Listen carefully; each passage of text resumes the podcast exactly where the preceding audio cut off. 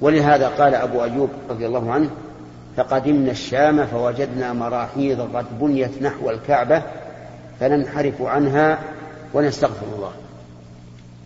وهذا اختيار شيخ الإسلام ابن تيمية أنه يحرم استقبال القبلة واستدبارها في الفضاء والبنيان حال قضاء الحاجة ويستدل بالعموم. وقوله شرقوا أو غربوا.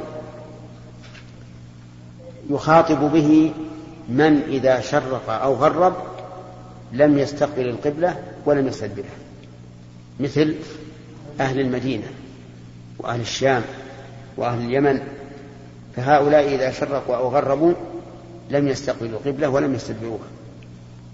وفي هذا الحديث وجود الدليل العام والدليل الخاص في سياق واحد. أين الدليل العام؟ إذا أتيت نعم لا تستقبلوا قبلة ولا نعم ولا تس... ولا تستدبروها والخاص ولكن شرقوا أو غربوا. ويستفاد من هذا الحديث أيضا أن الانحراف اليسير عن القبلة في الصلاة لا يعد مبتلا للصلاة. وجهه أن قوله شرقوا أو غربوا معناه اجعلوا القبلة عن أيمانكم أو عن شمائلكم.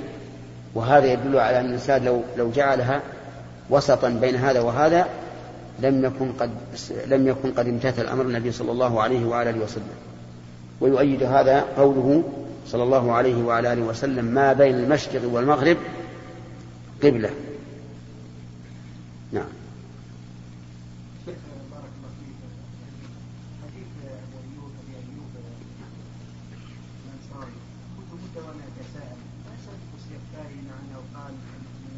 نعم نعم.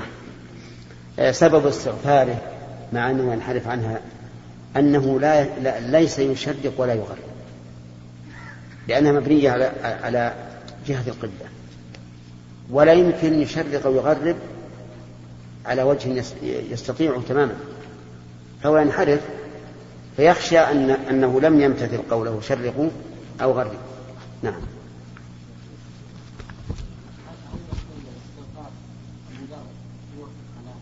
نعم. لا ما أظن. ما أظن.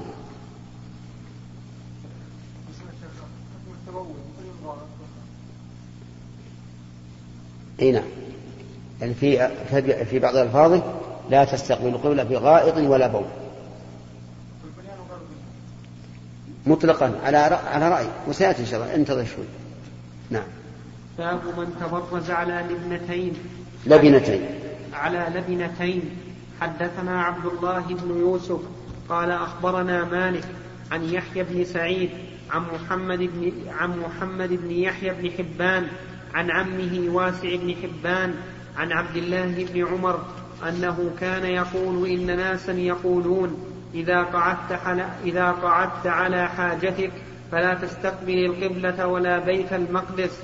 فقال عبد الله بن عمر لقد ارتقيت يوما على ظهر بيت لنا فرأيت رسول الله صلى الله عليه وسلم على على لبنتين مستقبلا بيت المقدس بيت المقدس لحاجته وقال لعلك من الذين يصلون على أوراكهم فقلت لا أدري والله. قال مالك يعني الذي يصلي ولا يرتفع عن الأرض يسجد وهو لاصق بالأرض. قوله رضي الله عنه لقيت يوما على ظهر بيت لنا. في بعض ألفاظه لقيت يوما على بيت حفصة وحفصة أخته زوج النبي صلى الله عليه وعلى آله وسلم. فرأيت النبي صلى الله عليه وعلى آله وسلم على لبنتين مستقبلا بيت المقدس لحاجته. وإذا استقبل بيت المقدس استدبر الكعبة.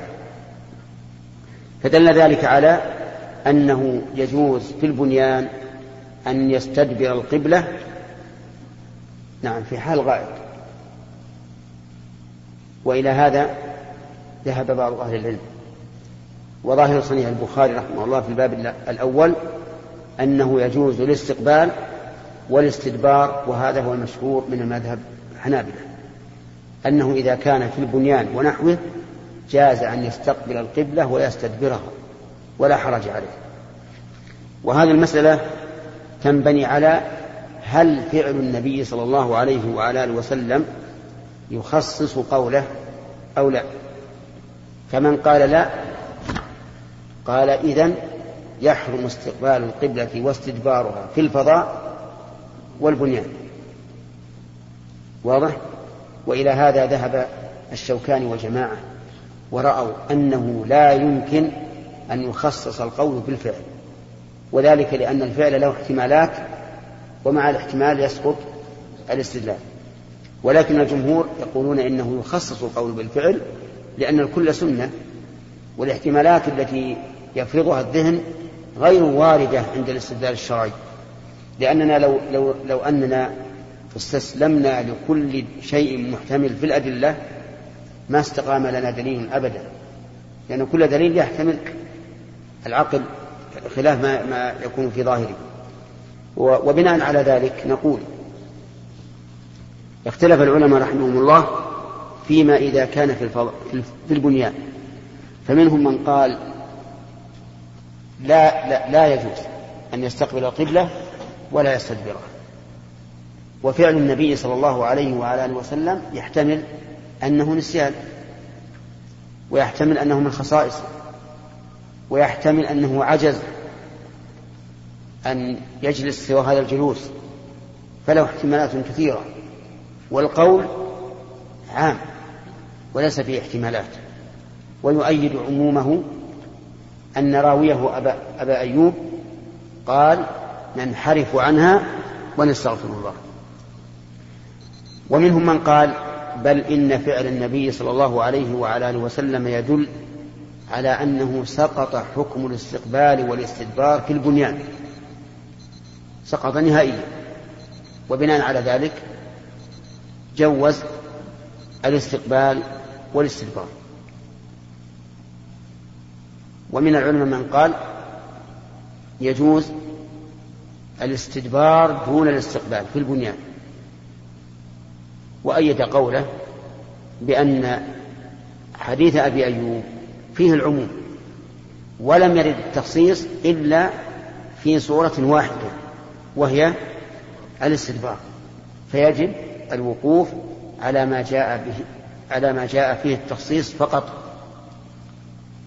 فإذا قيل لهم أي فرق بين الاستقبال والاستدبار يعني بمعنى أن سلمنا أنه لم يرد الاستقبال. فأي فرق بينه وبين الاستدبار أجابوا بأن الاستقبال أشد قبحا من الاستدبار ولهذا لو أن رجلا استقبل الناس وجعل يبول وآخر استدبرهم وجعل يبول أيهم أشد في امتهان الناس وعدم المبالاة بهم؟ الأول. فلذلك لما كان الاستدبار أخف صار قياس الاستقبال عليه غير صحيح. إذ أنه لا بد في القياس من تساوي الأصل وفرع في العلة وهذا القول عندي أرجح الأقوال. أنه يجوز الاستدبار في البنيان لفعل النبي صلى الله عليه وعلى آله وسلم ولا يجوز الاستقبال. وفي الحديث من الفوائد أنه ينبغي للجالس على قضاء الحاجة أن يكون على شيء مرتفع لبنة أو طوبة أو ما أشبه ذلك لبنتين. وفائدة ذلك أن لا يتسرب إليه أو أن لا يجري إليه شيء من البول. أو أن لا يلصق به شيء من الغائط. لأن الإنسان إذا كان على غير اللبنتين قرب محل الخارج أو قرب نعم محل الخارج من الأرض. فلهذا ينبغي للإنسان إذا كان في البر وأراد أن يبول أو يتغوط أن يتخذ له حجرين يركب عليهما لئلا يتلوث. وهذا من هدي النبي صلى الله عليه وسلم. طيب فإن قال قائل ماذا نصنع في فعل ابن عمر؟ لماذا يرقى فيرى الرسول عليه الصلاة والسلام. وهل هذا من المروءة أن ترقى أو أن تطلع إلى شخص يقضي حاجته؟ فالجواب يحتمل أمرين. الأمر الأول أن ابن عمر فعل ذلك تفقها في دين الله لينظر كيف يجلس الرسول عليه الصلاة والسلام. ولا يلزم من رؤيته مستدبر الكعبة مستقبل الشام أن يرى عورته لأنه قد يرى من من فوق. والثاني ربما يكون هذا الذي وقع من, ابن عمر وقع مصادفة غير مقصود. والمصادفة يمكن الإنسان يعمل بها.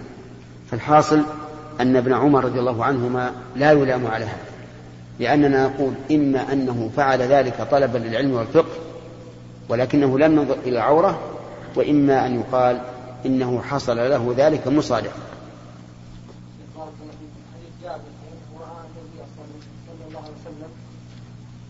قبل أن يموت بشهر. هذا ما يصح. هذا لا يصح. يعتبر شاذا مع وجود هذا الدليل ثابت. نعم. بالنسبة عمر على عورة النبي عليه الصلاة والسلام نعم. ألا يلزم الشيخ من رؤية الرسول على هذه العينة أن يرى عورته لأنه احتمال رؤيته من فوق ينفي أنه على لبنتين واللبنتين ستكون أسفل النجاة كيف؟ اللبنتين إيه؟ سيكون وسلم رفع عليه. نعم نعم. إذا رأى اللبنتين إيه؟ فرؤيته ما فوق فوق لا لا. أحيانا أحيانا ترى الإنسان ولا ترى عورته تراه من أوله إلى آخره ولا ترى عورته ما يكون نظرك وقع عليه. صحيح أنه أنه يمنع أن يكون رأى أعلى بدنه وكان يرى اللبنتين لكن ما لازم رؤية العورة أنا الآن ربما أرى شخصا من أوله إلى آخره ولكن وسطه ما ما ما يقع نظري عليه. وضع على ولا قدميه؟ قدميه.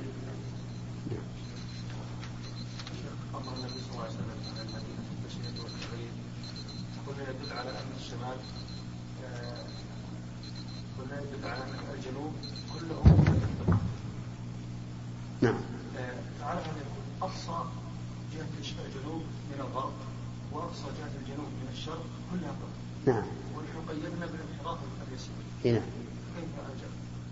اليسير المراد به ما لم يخرج به عن, عن سمت القبلة. الآن مثلا لو أن الإنسان اتجه هكذا يكون مصيبة. لا الآن قبلتنا بين الغرب والجنوب. قبلتنا هنا بين الغرب والجنوب. نعم. باب خروج النساء إلى البراز هو انتهى الوقت. أظن ساعة أعلنت نعم. دي كيف إيش الحديث؟ إي نعم نعم. يقول ف... وقال لعلك من الذين يصلون على أوراقهم. قلت لا أدري. والله. قال مالك يعني الذين يصلي ولا يرتفع عن الأرض يسجد وهو لاصق بالأرض. كأن هذه سنة أنكرها ابن عمر من بعض الناس أنهم إذا سجدوا لا يرفعون يعني ظهوره بل يلصقون حتى كأنه سجد على على وركه من شدة انضمامه.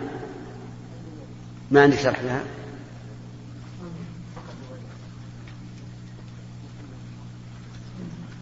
قال ابن عمر لعل الخطاب لواسع وغلط من زعم أنه مرفوع وقد فسر مالك وقد فسر مالك المراد بقوله يصلون على أوراكهم أي من يلصق بطنه بوركين إذا سجد وهو خلاف هيئة السجود المشروعة وهي التجافي والتجنح كما سيأتي بيانه في موضعه. وفي النهاية وفسر بأنه يخرج ركبتيه فيصير معتمدا على وركيه بأنه إيش؟ وفسر بأنه بأنه يخرج ركبتيه. يفرج. بأنه يفرج ركبتيه فيصير معتمدا على وركيه وقد وقد استشكلت مناسبة ذكر ابن عمر لهذا مع المسألة السابقة. فقيل يحتمل أن يكون أراد بذلك أن الذي خاطبه لا يعرف السنة إذ لو كان عارفا بها لعرف الفرق بين القضاء وغيره أو الفرق بين استقبال الكعبة وبيت, وبيت المقدس. وإن وإنما كنا عمن لا يعرف السنة بالذي يصلي على وركيه لأن من يفعل ذلك لا يكون إلا جاهلا بالسنة. وهذا الجواب للكرماني ولا يخفى ما فيه من التكلم. وليس في السياق أن واسعا سأل ابن عمر عن المسألة الأولى حتى ينسبه إلى عدم معرفتها. ثم الحصر الأخير مردود لأنه قد يسجد على وركيه من يكون عارفا بسنن الخلاء والذي يظهر في المناسبة ما دل عليه سياق مسلم. ففي أوله عنده عن واسع قال كنت أصلي في المسجد فإذا عبد الله بن عمر فإذا عبد الله بن عمر جالس فلما قضيت صلاة صرفت إليه من شقي فقال عبد الله يقول الناس فذكر الحديث. فكأن ابن عمر رأى منه في حال سجوده شيئا لم يتحقق فسأله عنه بالعبارة المذكورة وكأنه بدأ بالقصة الأولى لأنها من روايته المرفوعة المحققة عنده فقدمها على ذلك الأمر المظنون. ولا يبعد أن يكون قريب العهد بقول من نقل عنهم ما بقول من نقل من بقول من نقل عنهم ما نقل فأحب أن يعرف الحكم لهذا التابعي لينقله عنه. على أنه لا يمتنع إبداء مناسبة بين هاتين المسألتين لخصوصهما وأن لإحداهما بالأخرى تعلقا بأن يقال لعل الذي كان يسجد وهو لاصق بطنه بوركيه كان يظن امتناع استقبال القبلة بفرجه في كل حالة كما قدمنا في الكلام على مثار النهي. وأحوال الصلاة أربعة قيام وركوع وسجود وقعود وانضمام الفرج فيها بين الوركين ممكن إلا إذا جاف في السجود فرأى أن في الإلصاق ضما للفرج ففعله ابتداعا وتنطعا والسنة خلاف ذلك والتستر بالثياب كاف في ذلك كما أن الجدار كاف في كونه حائلا بين العورة والقبلة إن قلنا إن مثار النهي الاستقبال بالعورة. فلما حدث ابن عمر الت... فلما حدث ابن عمر التابعي بالحكم الأول أشار له إلى الحكم الثاني منبها له على ما ظنه منه في تلك الصلاة التي رآه صلاها. وأما قول واسع لا أدري فدال على أنه لا شعور عنده بشيء مما ظنه به ولهذا لم يغلظ ابن عمر لم ولهذا لم يغلظ ابن عمر له في الزجر والله أعلم. الظهر الأوسط هو, هو أقرب. أن واسعا كان يصلي وهو غير متجاف فظن أنه من هؤلاء. إما أنهم جهال وإما أن هذه عادة عندهم. وشعار لهم.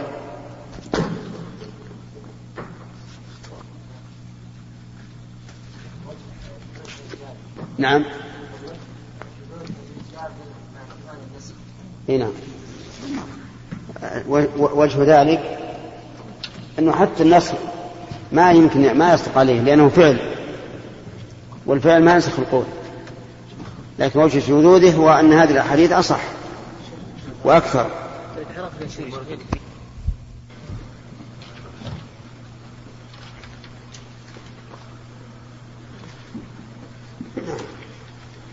الله الرحمن الرحيم. الحمد لله رب العالمين. وصلى الله وسلم على نبينا محمد وعلى آله وصحبه أجمعين.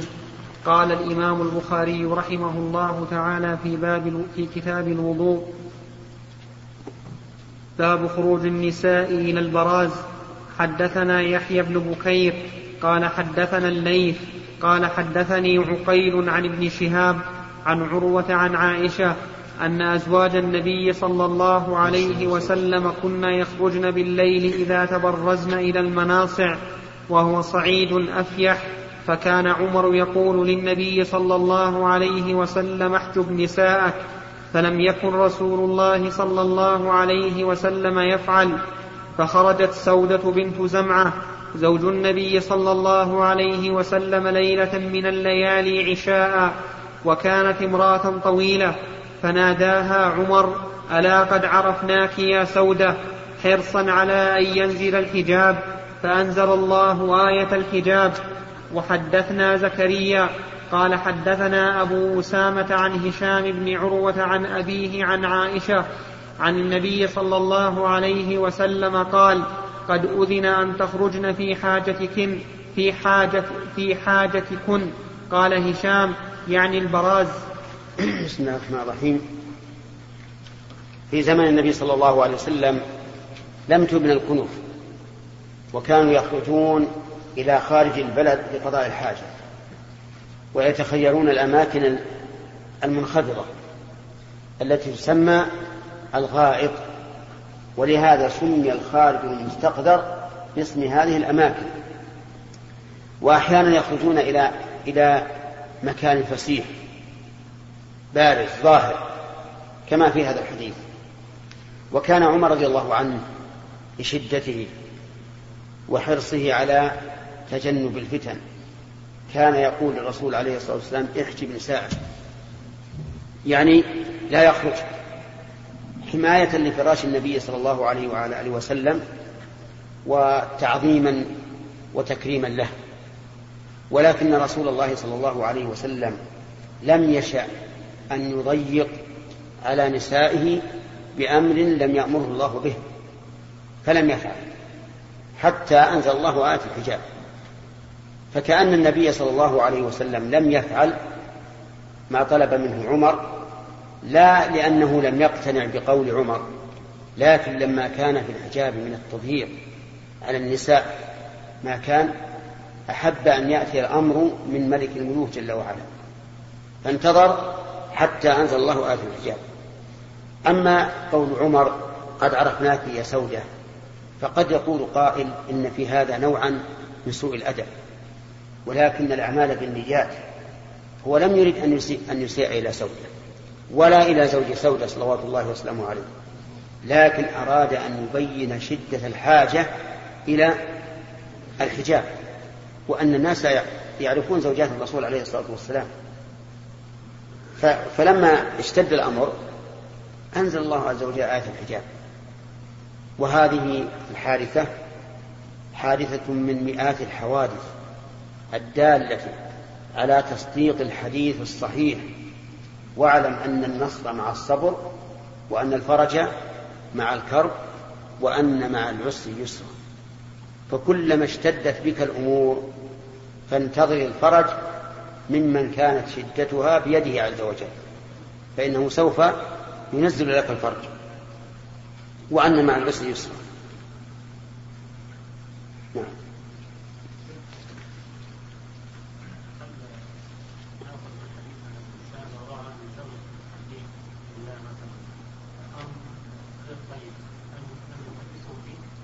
يخبره به. أن يخبره به في ولا حتى المرأة في السوق. ولا بد من النصيحة من النصيحة لإخوانك أنك إذا رأيت أهلهم على ما لا ينبغي أن تخبره. لأن في هذا نصيحة له ولأهله. لكن بعض الناس شرير. إذا نصحته في أهله اتهمك أنت بهم. وقال أهلي يفعلون كذا. لكن أنت خبيث تلاحقهم وما أشبه ذلك. فعلى كل حال ينظر الإنسان للمصلحة. من كان يؤمن بالله واليوم الآخر فليقل خيرا أو ليصمت. خل هذا الميزان معك دائما. نعم.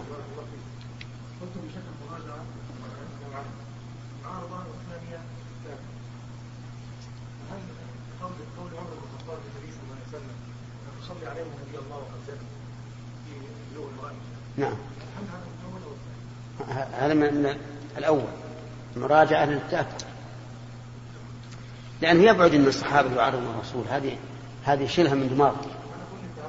إيه نعم. أقول شيلها من دماغك مسألة المعارضة.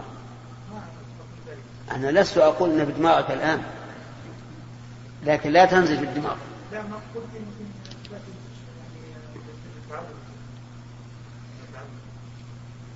أو للتأكد يعني. هل يصلى على الميزانات؟ نعم. شيخ بارك الله فيكم. ظاهر الحديث ان الصحابيات رضي الله عنهن كان يخرجن يبتعدن خارج المدينة خارج البيوت. نعم. يقضين الحاجة وعمر رضي الله عنه رأى سودا نعم. كيف يكون هذا؟ كيف يكون هذا؟ هل كان قريب من هذا المكان؟ أم أنه مشترك من الرجال والنساء؟ من أين تخرج؟ سودة من أين تخرج؟ من بيت النبي عليه الصلاة والسلام. طيب وهم جالسين؟ رآه. رآها مجرد الخروج فقط. نعم باب التبرز في البيوت. حدثنا إبراهيم بن المنذر قال حدثنا أنس بن عياض عن عبيد الله عن محمد بن لكن نحن نعلم أن مثل هذا الحديث لو جاء لو سمعه بعض المستهترات لقلنا لماذا تمنعوننا من الخروج؟ نتمشى إلى خارج البلد. الأرصفة نظيفة والشوارع مضيئة. والناس هذا ذاهب وهذا راجع. ليش تمنعون؟ نطلع نتمشى. نقول الفرق واضح جدا. ما هو أولا أن خروج النساء للحاجة. ما هو للتنزه والتطرب وثانيا أن الأمن في ذلك الوقت أكثر بكثير من الأمن في هذا الوقت. والحكم يدور مع علته وجودا وعدمه. ولهذا لو لو كنا نخشى الفتنة من خلو رجل محرم لامرأة بهذه المرأة لمنعناه من ذلك. يعني مثل لها امرأة لها أخ من الرضاعة وهي جميلة شابة والأخ أيضا شاب ودينه ليس بذاك القول وتخشى الفتنة لو خلا بها. هل نمنعه أو لا؟ نمنع ولا كرامة. حتى لو قال كيف تمنعوني وأنا محرم. قلنا لخوف الفتنة.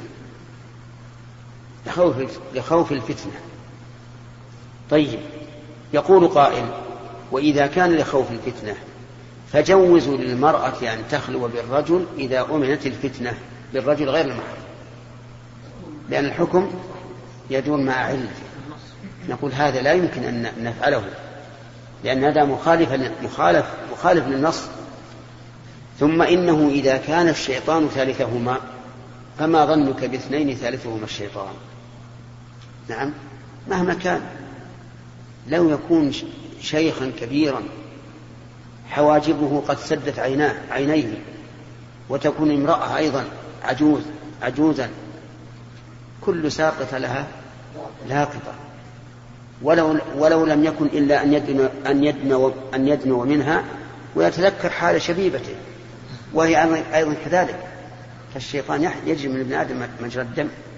فلذلك نقول الشيء الذي ورد نقتصر عليه وإن كنا نعلل بعلة مستنبطة أو قد تكون منصوصا عليها في بعض المواضع فإنه إذا وجدت الفتنة آه، منع حتى المباح.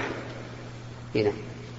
حدثنا إبراهيم بن المنذر قال حدثنا أنس بن عياض عن عبيد الله عن محمد بن يحيى بن حبان عن واسع بن حبان عن عبد الله بن عمر قال ارتقيت فوق ظهر بيت حفصة لبعض حاجتي فرأيت رسول الله صلى الله عليه وسلم يقضي حاجته مستدبر القبلة مستقبل الشام نعم. حدثنا يعقوب بن إبراهيم قال حدثنا يزيد بن هارون قال أخبرنا عندي باب. ما عندك؟ عندنا باب. وقد ذكروا أن البخاري رحمه الله إذا قال باب ولم يذكر ترجمة فهي بمنزلة قول آه، المؤلفين فصل. يعني هذا الباب فصل.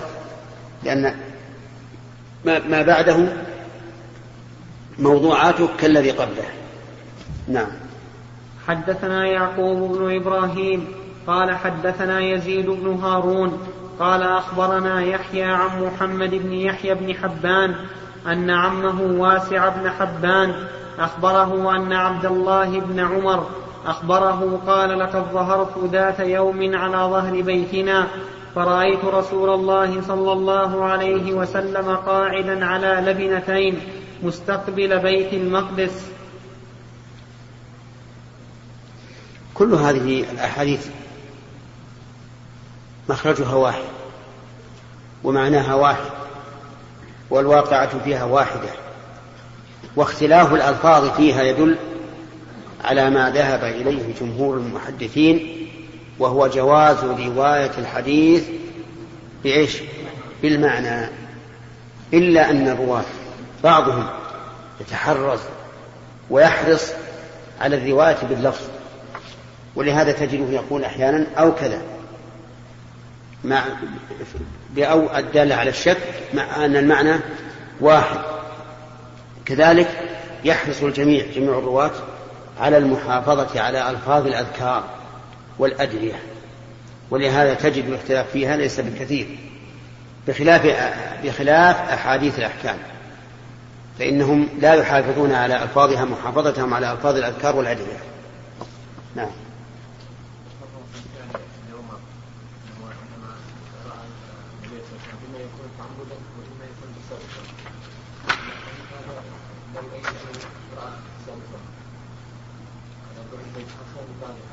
نعم.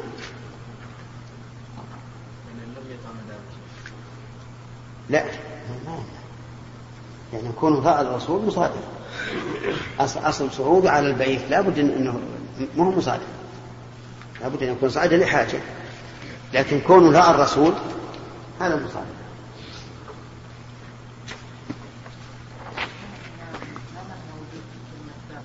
باب فصل. يعني فصل. كيف فصل. عندكم فصل أنتم؟ ها. إيه. فيها باب وأنتم ما عندكم. طيب هذا هذا من النساخ. من النساخ أو من رواة الصحيح عن البخاري البخاري له عدة رجال أو صحيح. بعضهم يمكن أثبته وبعضهم ما أثبته. فصل. تجد تجد بين اختلاف يا إما في السند أو في المتن. بعض الناس إذا قلت له أنا قابلتك مصادفة يعني يغضب علينا يقول ما يغضب عليه؟ وراه. غضب شديد ولا بسيط؟ ها؟ بعضهم شديد وبعضهم بسيط. اي والثالث؟ هات الثالث اللي ما يغضب. بعضهم لا يغضب. طيب. الصواب مع الذي لا يغضب. لأن وقوع المصادفة مع من الإنسان. واقع. قال الله تعالى ولو توعدتم لاختلفتم الميعاد. جمع الله بينهم وبين عدوهم على غير الميعاد. أما بالنسبة لفعل الله فلا يجوز. لأن الله عز وجل يعلم الشيء قبل وقوعه ويعلم كيف يقع ومتى وقع وأين يقع ومتى يقع. أفهمت؟ فلعل الذين غضبوا ظنوا أنك, أنك تريد بالمصادفة ما يتعلق بفعل الله عز وجل. أما تقول فلان صادفني فلان صادفته حتى هذا جاء في الأحاديث أيضا. صادفنا رسول الله أو صادفنا رسول الله ولا فيها شيء. نعم. باب الاستنجاء بالماء. حدثنا أبو الوليد هشام بن عبد الملك قال حدثنا شعبة عن أبي معاذ واسمه عطاء بن أبي ميمونة قال سمعت أنس بن مالك يقول كان النبي صلى الله عليه وسلم إذا خرج لحاجته أجيء أنا وغلام معنا إداوة من ماء يعني يستنجي به. باب من حمل معه الماء لطهوره. وقال أبو الدرداء أليس فيكم صاحب النعلين والطهور والوساد؟ حدثنا سليمان بن حرب. من يعني به؟ ابن مسعود. لا ابن مسعود, مسعود.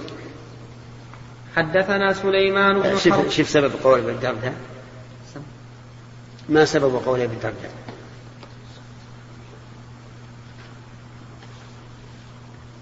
وقال وقال أبو الدرداء أليس فيكم هذا الخطاب لعلقمة بن قيس؟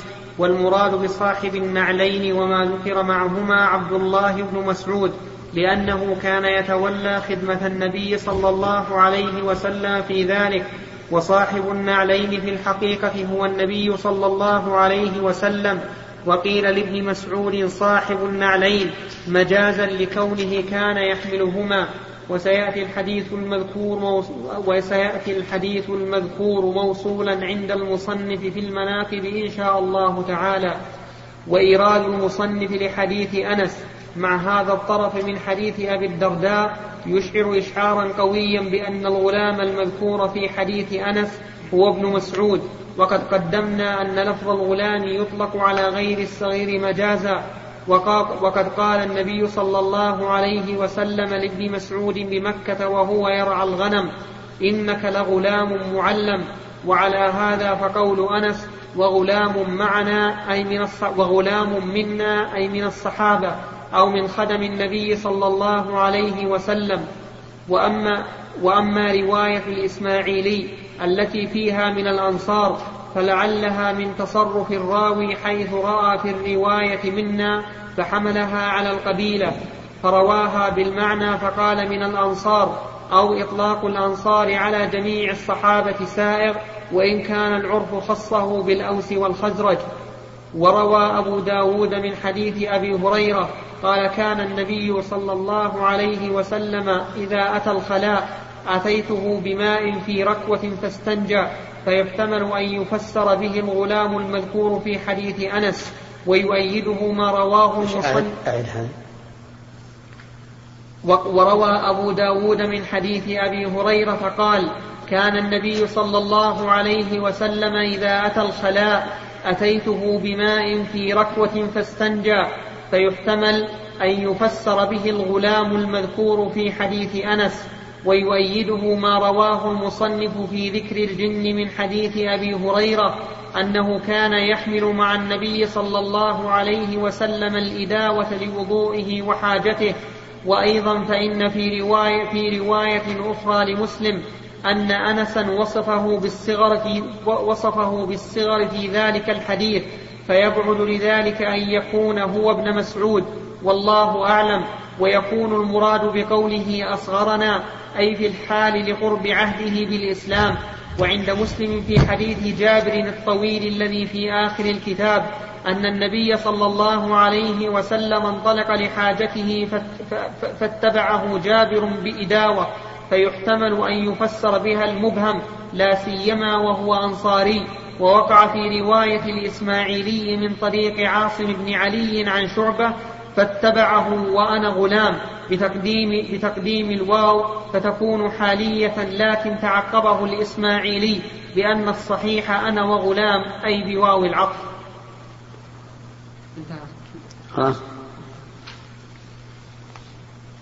حدثنا سليمان بن حرب قال حدثنا شعبة عن أبي معاذ هو عطاء بن أبي ميمونة قال سمعت أنسا يقول كان رسول الله صلى الله عليه وسلم إذا خرج لحاجته تبعته أنا وغلام منا معنا إداوة من ماء. باب حمل العنزة مع الماء في الاستنجاء. حدثنا محمد بن بشار قال حدثنا محمد بن جعفر قال حدثنا شعبة عن عطاء بن أبي ميمونة سمع أنس بن مالك يقول كان رسول الله صلى الله عليه وسلم يدخل الخلاء فأحمل أنا وغلام إداوة, إداوة من ماء وعنزة يستنجي بالماء. تابعه النضر وشاذان عن شعبة. العنزة عصا عليها زج. عليه. آه نعم نعم. العنزة عصا عصا عليه زج. ويجوز عليها لكن الكلام على الموجود. قال هي عصاي فأنتها هذه الأحاديث تدل على أنه يجوز الاقتصار على الاستنجاء من البول والغائط. وهذا هو القول الراجح. وهو الذي عليه جمهور الأمة. وحكي فيه عن بعض المتقدمين المنع. وأنه لا يجوز الاقتصار على الاستنجاء بالماء. وعللوا ذلك بأن الذي يستنجي بيده من الغائط يلوث يده. فكيف يلوثها بالنجاسة؟ وإنما يستجمر ويقتصر على الاستجمار ولا حاجة إلى الاستنجاء لأن أكثر الأحاديث عن النبي صلى الله عليه الصلاة والسلام أنه يستجمر ولكن الصحيح أنه يجوز الاستنجاء بالماء وأن تلوث اليد بالقدر ليس مقصودا لذاته وإنما هو مقصود للإزالة. لا للبقاء ولا للإبقاء. فالرجل لم يلوث يده بالقدر ليبقى القدر فيها ولكن ليزوله ويزيله أيضا عن مكان آخر. وفرق بين هذا وهذا. ولهذا قلنا إن الرجل المحرم إذا أصاب إحرامه طيب فغسله فلا شيء عليه مع أنه سوف يباشر الطيب لكنه لم يباشره للإبقاء وإنما بشره للإزالة. وقلنا أيضا إن الرجل وغصب أرضا وفي أثناء وجوده فيها قال اللهم إني أستغفرك وأتوب إليك. فجعل يقلع ما فيها مما غرسه ويخرج به. فهل يقال إن هذا البقاء البقاء في الأرض يكتسب به إثما أو لا؟ لا لأن هذا البقاء من أجل المغادرة لا من لا من أجل المكث.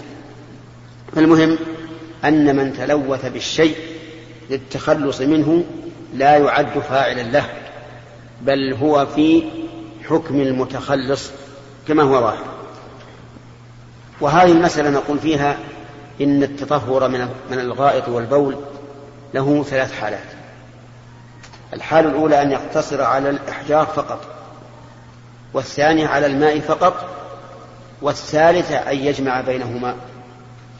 والجمع بينهما قيل إنه أفضل وقيل إنه بدعة فلا يسن لأن النبي صلى الله عليه وسلم لم يحفظ عنه أنه جمع بينهما. وحديث أهل قبى وقول النبي صلى الله عليه وسلم إن الله أثنى عليكم قالوا كنا نسوي الحجارة بالماء. هذا الحديث ضعيف. لكن القول الراجح أن الجمع بينهما ليس ببدعة وأنه أبلغ وأنقى. وكون ذلك لا يحفظ عن الرسول عليه الصلاة والسلام لا يدل على امتناعه بل يدل على أن النبي صلى الله عليه وسلم يفعل ما يتيسر. قد يكون في مكان الأيسر فيه الأحجار فيستعمله وقد يكون في مكان ليس فيه أحجار فالأيسر استعمال الماء فيستعمله وهذا القول هو الصحيح أن الجمع بين الأحجار وبين الماء ليس ببدعة بل هو أطهر وأنزه. والله أعلم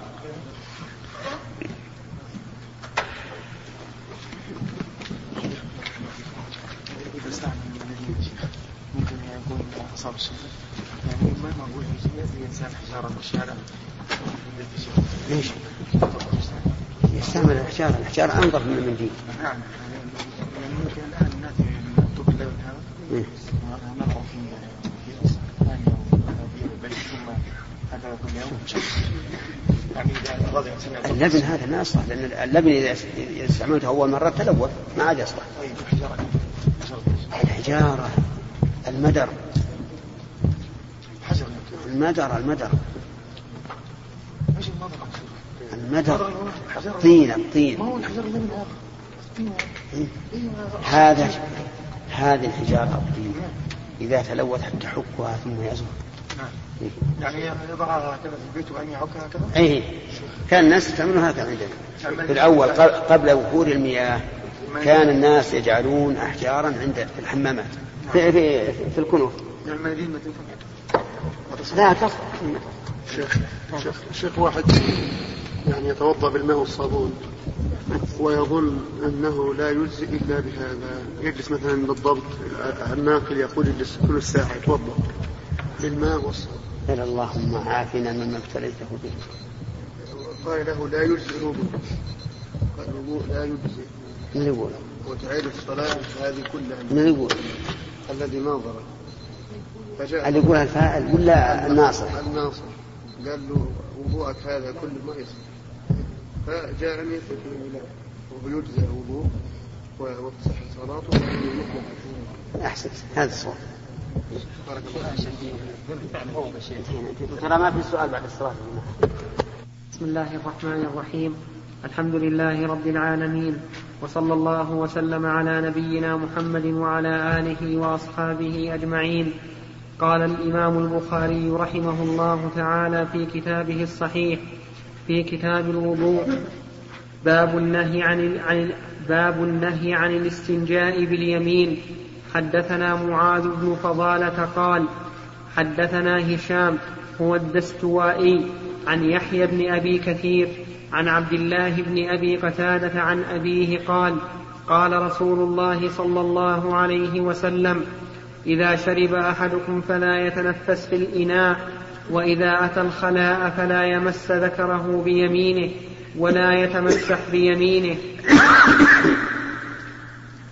النهي عن الاستشفاء باليمين أكثر العلماء على أنه الكراهة.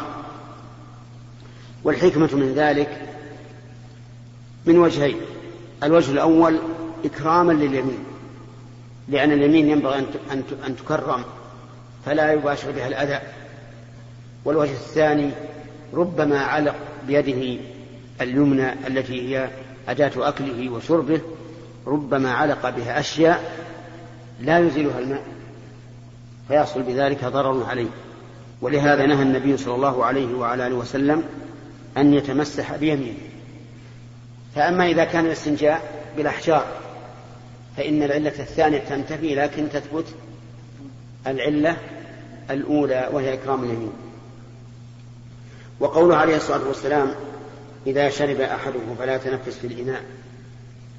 قال العلماء الحكمة من ذلك أنه إذا تنفس فربما يشرق بالماء لأن النفس صاعد والماء نازل فيشرق والثاني ربما يحمل تنفسه هذا أوجاعا يمكنك الآن وأشياء أن تقلب الشريط. مضرة.